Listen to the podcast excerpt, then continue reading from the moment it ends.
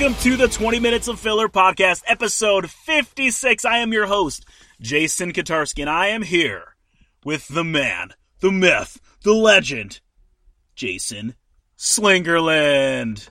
Wow, that was quite the intro. I don't know that I can. I don't know that I can live up to that intro. Okay, let me try again. Let me try again. I'm here with some dude That's named better. Jason Slinkerland. That's better. I feel like I can Okay. live up to that. Yeah, cool. yeah, No, yeah. seriously, Jason is a good friend of mine. We've been friends for a few years. He is a podcaster and a game designer, and he lives in Kalamazoo, Michigan, which is uh, about two and a half hours from Flint, Michigan. It's the west side of the state, where I am on the east side of the state. And we met together in the middle in a little town called Lansing, which is our state capital, actually, so it's not It that is. little. Um, but we met to test some prototypes, to play some games, to just catch up and hang out. And uh, the fruit of some of that work we've done today is this podcast for you people. Yes. Awesome. So first, I want to uh, we're going to talk about a game or a couple games we played, maybe, and I want to share a little bit about Jason's journey and what Jason does to contribute to this uh, gaming hobby that I love so much. So, um, Jason is the podcast host, co-host, along with Rob Couch, who's been on the show before. I can't believe that you've never been on the show, Jason. It's true. I know, I'm ashamed. Um, of a show called Building the Game, a That's right. documentary podcast. So, why don't you tell folks just a little bit about what Building the Game is all about? How long have you been doing it?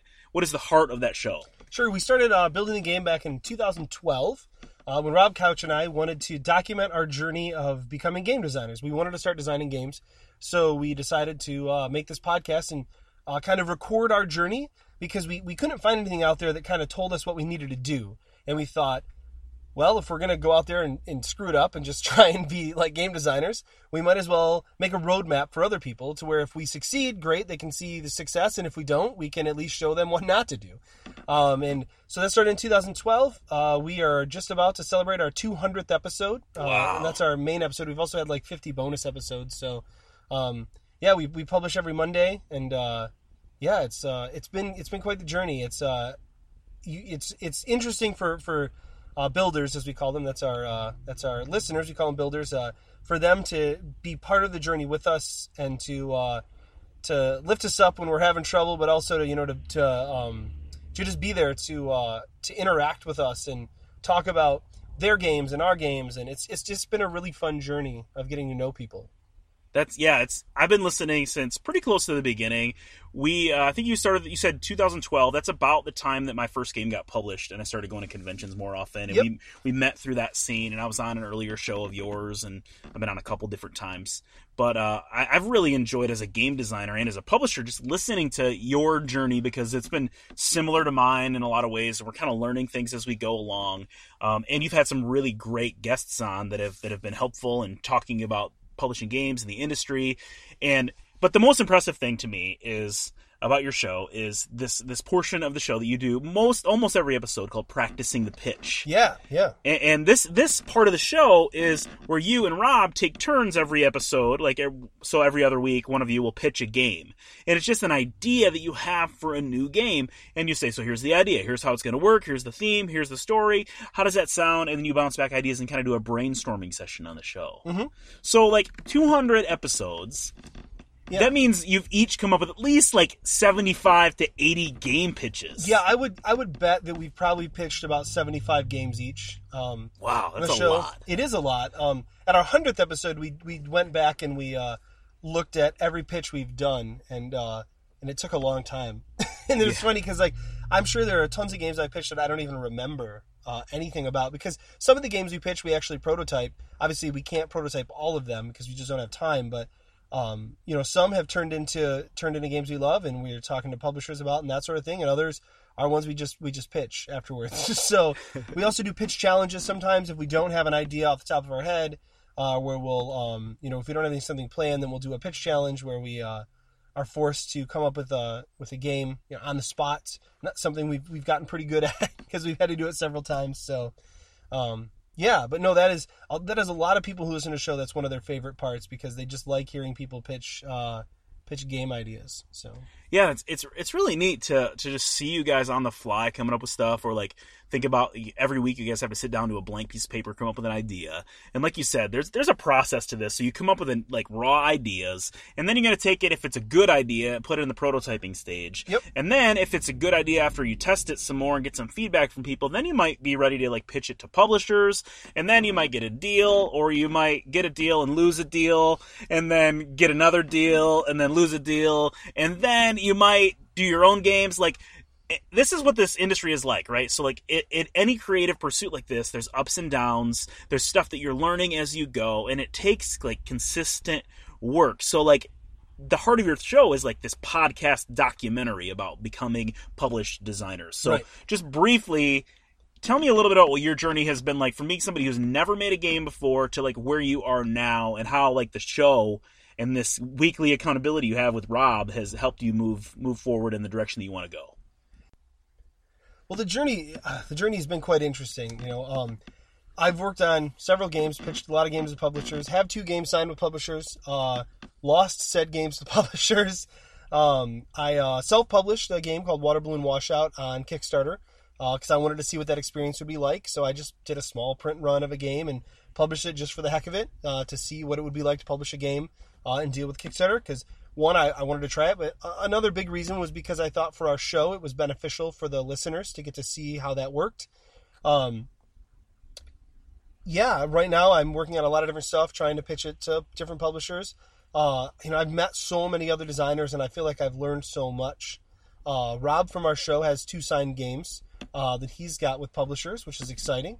And uh, yeah, it's just been um, it's it's a it's a crazy journey, and you never quite never quite know what's going to happen uh, in this industry, right? So Yeah, that's it's it's been it's been cool to watch you guys grow. Uh, Rob's game is on Kickstarter still.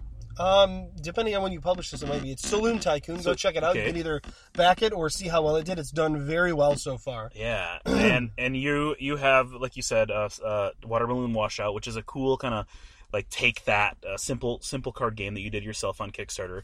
And what did that teach you? Like doing a game yourself on Kickstarter as a as a designer That I don't want to do it again.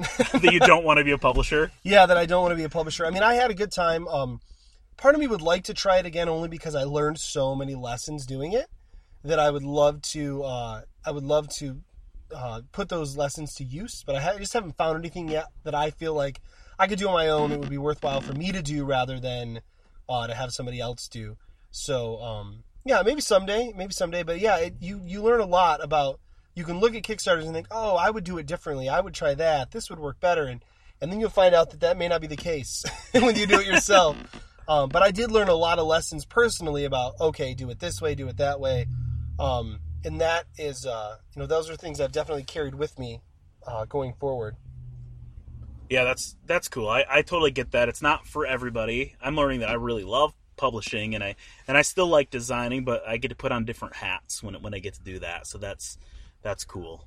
So when you think about like what is your favorite um, game design that you have like pitched or prototyped on your show? Like what give us a little taste of Jason Slingerland. Like what is something um, besides Water Balloon Washout maybe that, that you were really proud of that you really are just excited that you came up with that idea and that it worked or something.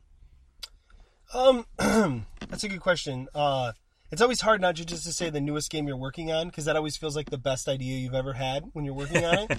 um, I, you know, the second game I ever, uh, the first game I ever proto, well, the second game I ever prototyped as part of the show, uh, was uh, called Gunslinging Ramblers, and that's a game that I've been really happy with. It's a, it's uh, it's a game about cowboys playing poker and having gunfights, and uh, it's uh, it's one that I've had with some publishers and hasn't worked out um, for various reasons, and another one that I'm you know one that I'm looking to find another publisher with, and I'm working on that for this convention season. And uh, but that game I really like it because uh, it has a lot of really fun interactions with uh, with other players. Uh, the idea is you're playing uh, uh, a character, a, a cowboy who's um, or ramblers as we call them in the game, who's who's in this poker tournament. Uh, you don't actually have to know how to play poker to play the game, but one of the things I love about the characters in specific is a lot of times in a game when you're given a character, that's your character. You play them for the whole game, and this game encourages you to lose your character via gunfights, via drinking, um, and I, I like that about I like that about the game. Um, I think the other game that I've been really happy with lately uh, is a game uh, right now I'm calling Minecart Madness, and it's uh, it's a game I'm going to be demoing this con season for publishers and for for feedback. Um, and what I like so much about that is I designed that as part of the Grand Con uh, game design challenge. We had 24 hours, which really worked out to be about eight to 12 hours of work that we could put into it in that time um, to design a game and, and, and uh, uh, pitch it to publishers. And uh, and I did, and my in the game got like third place, I think, and uh, and it, it made me really happy because it's just a crazy racing game about minecarts and uh, I was able to move forward with that and and make it into something really cool that I'm really proud of now. Um, but it's because I had that initial pressure that forced me to just get a game done, and I, I liked that. You know, I, I wish I could do that more often. yeah, that's when it just happens like that. That's like such a gift because sometimes you just feel like you're in the trenches, like working hard, and you like you're digging and digging and digging, and you're not coming up with anything. Which is hey, that's appropriate because we're talking about a mining game, right? Digging yeah, and digging and digging. Yeah. But this one was just like there, and I was there at Grand Con when you designed this. I played it like on day two, right? And I'm like, "That's cool. You should keep working on this. There's something here." And then we just played it again today, and it's come a long ways. And like I was kind of feeling like and this game is pretty close to finished. Like there's not a whole lot more work to be done besides finding a publisher that would be a good fit for it. Right. So hopefully uh, that game uh, that game gets some traction. You're going to Unpub Six this year, right? Yep. Yep. So hopefully be showing it off there, trying to get it in front of some publishers and see if anybody's interested. So yeah. So if you're at the Baltimore uh, in the Baltimore area that come April. Uh, come hang out and and look for Jason and I'll be I'll be wandering around too. You can maybe play some of his prototypes. It's a great event that really gives you a behind the scenes look at like what game design looks like and and a bunch of creative people will be there showing off prototypes and connecting with publishers and we it's open to the public so people come and play games and it's it's an awesome awesome event for the design community. It just shows me shows so much of what I love about this whole gaming community. Um, the creativity, the connections, uh, really good stuff. So as we like to do on this show, we talk about fillers. So I just want to I want to ask you like like what are a couple of your favorite filler games? Um yeah, gosh, that's a great question that I should have prepared for being on your show. um trying to think of favorite games that I have. Uh, you know, one of the games I really like that's a small, easy to play game is Parade. Oh yeah, that's um, a great game. That's uh that's I, what I love so much about that game is that the the design is so simple on it. There's one mechanic basically, right? You play a card. If the card meets the criteria of being larger than the cards that come after it after a certain point, or the same color, then you take the card. And you don't want to take cards. You want to take as few cards as possible uh, to get the lowest score possible because it's like golf scoring. Um, and I just I love it. That game makes me angry because it's so simple. Oh yeah. Um, yeah, so that's a good one. Uh, lately, my family's been playing a lot of Sushi Go. Um, that's just a fun little game to play that you can teach to anyone. Uh, one of the games, uh, uh, two of the games actually recently that I showed to my uh, my wife and, and also my mom when she was in town uh, that they really dug was uh, Best Treehouse Ever. Actually, they Awesome. really like that. And also, I uh, I had an early copy. You sent me a Walk on Fire uh, that I got to mess around with, and that also they really like that as well. So wow, I'm not I'm not saying it just because we're on the show, but you you make filler games, and filler games are kind of what I like, so that helps. That's that makes Um, me feel good because right. what I'm trying to do is make filler games that are going to rise to the top of those lists. When we when I ask Right. that question, I hope that Green Couch games show up there. So that's Right. that's cool. Yeah, no. So those are ones I really like. Uh, and then today, I think we can talk about what we played today, right? We played, Yeah, let's do that. we played Mr. Jack Pocket, which I uh, I'm a huge fan of Phantom of the Opera, um, which is kind of a filler game because it plays pretty quick and it's just two players. So to me, it feels kind of fillery. It's big though; it's a big box, um, but it's a great game. It's by Bruno Cathala, who's probably my favorite designer, um, and uh, we played Mr. Jack Pocket, which uses the same system. Actually, Phantom of the Opera uses the same system as Mr. Jack does. Um, but Mr. Jack Pocket was a lot of fun. Like it, Yeah, you're just trying to either be you're either Jack the Ripper trying to hide, or you are the inspector trying to find um, Jack who Jack the Ripper is. And it's very compact, uh, but you get a lot in that little box. Like I like. yeah. It's that, got really you know? sturdy tiles. It's got some action discs that are Yep. also tiles, you and flip in the air to determine what happens. And that sounds weird, but when you do it, it's actually really cool to be able to just toss the games in the air and or the cards in the air and uh, see how they land, and that kind of sets up the randomness for you. And I really dug that. yeah, that felt it felt really fresh to me. I actually tried Mr. Jack uh, several years ago, and it and it fell flat for me. I don't know if it was just the time in my life that it, it just felt like less rewarding than other games that I was playing. But now that I, I know something more about myself and I know that I like small compact games, like this really scratched a cool itch because you got the the puzzling out. It's a deduction game, so you're trying to you're trying to um, narrow down the suspects of who Mr. Jack is. He could be any one of these nine characters in disguise. Right. Each one is a tile um, that has the the picture in the middle, and then some roadways, pathways going out of it, and the paths connect to the other tiles. And what you're trying to do is you move your three pieces, either Toby, Watson, or Sherlock, around the outside of the board. You want to get the if you're Mister if you're the investigators, you want to get one of your investigators in the line of sight of some of the cards because then after you move them around, which you do by choosing different actions, you can choose you can change the orientation of the tiles, swap some tiles, move the investigators around, or draw alibi cards to kind of rule people out. What when you what you're trying to do is is by getting in line of sight, Mr. Jack, the person playing them, is going to say whether or not you are in line of sight with one of those three inspectors with that character um, that is disguised Mr. Jack and then you can narrow down the tiles by flipping them to the other side. So my goal as the investigator would be to get down to one suspect, while Mr. Jack's goal would be to get six hourglass things. So which you collect by by not being in line of sight and by collecting alibis on his side, because then you've mm-hmm. wasted too much of the investigator's time and Jack gets away. So it's really simple, but it's really clever. And just like the, reorienting these tiles, moving these tiles, um, to, like how am I going to stop? How am I going to give the least amount of information that is helpful away to the other person? How am I going to gain it as the investigators?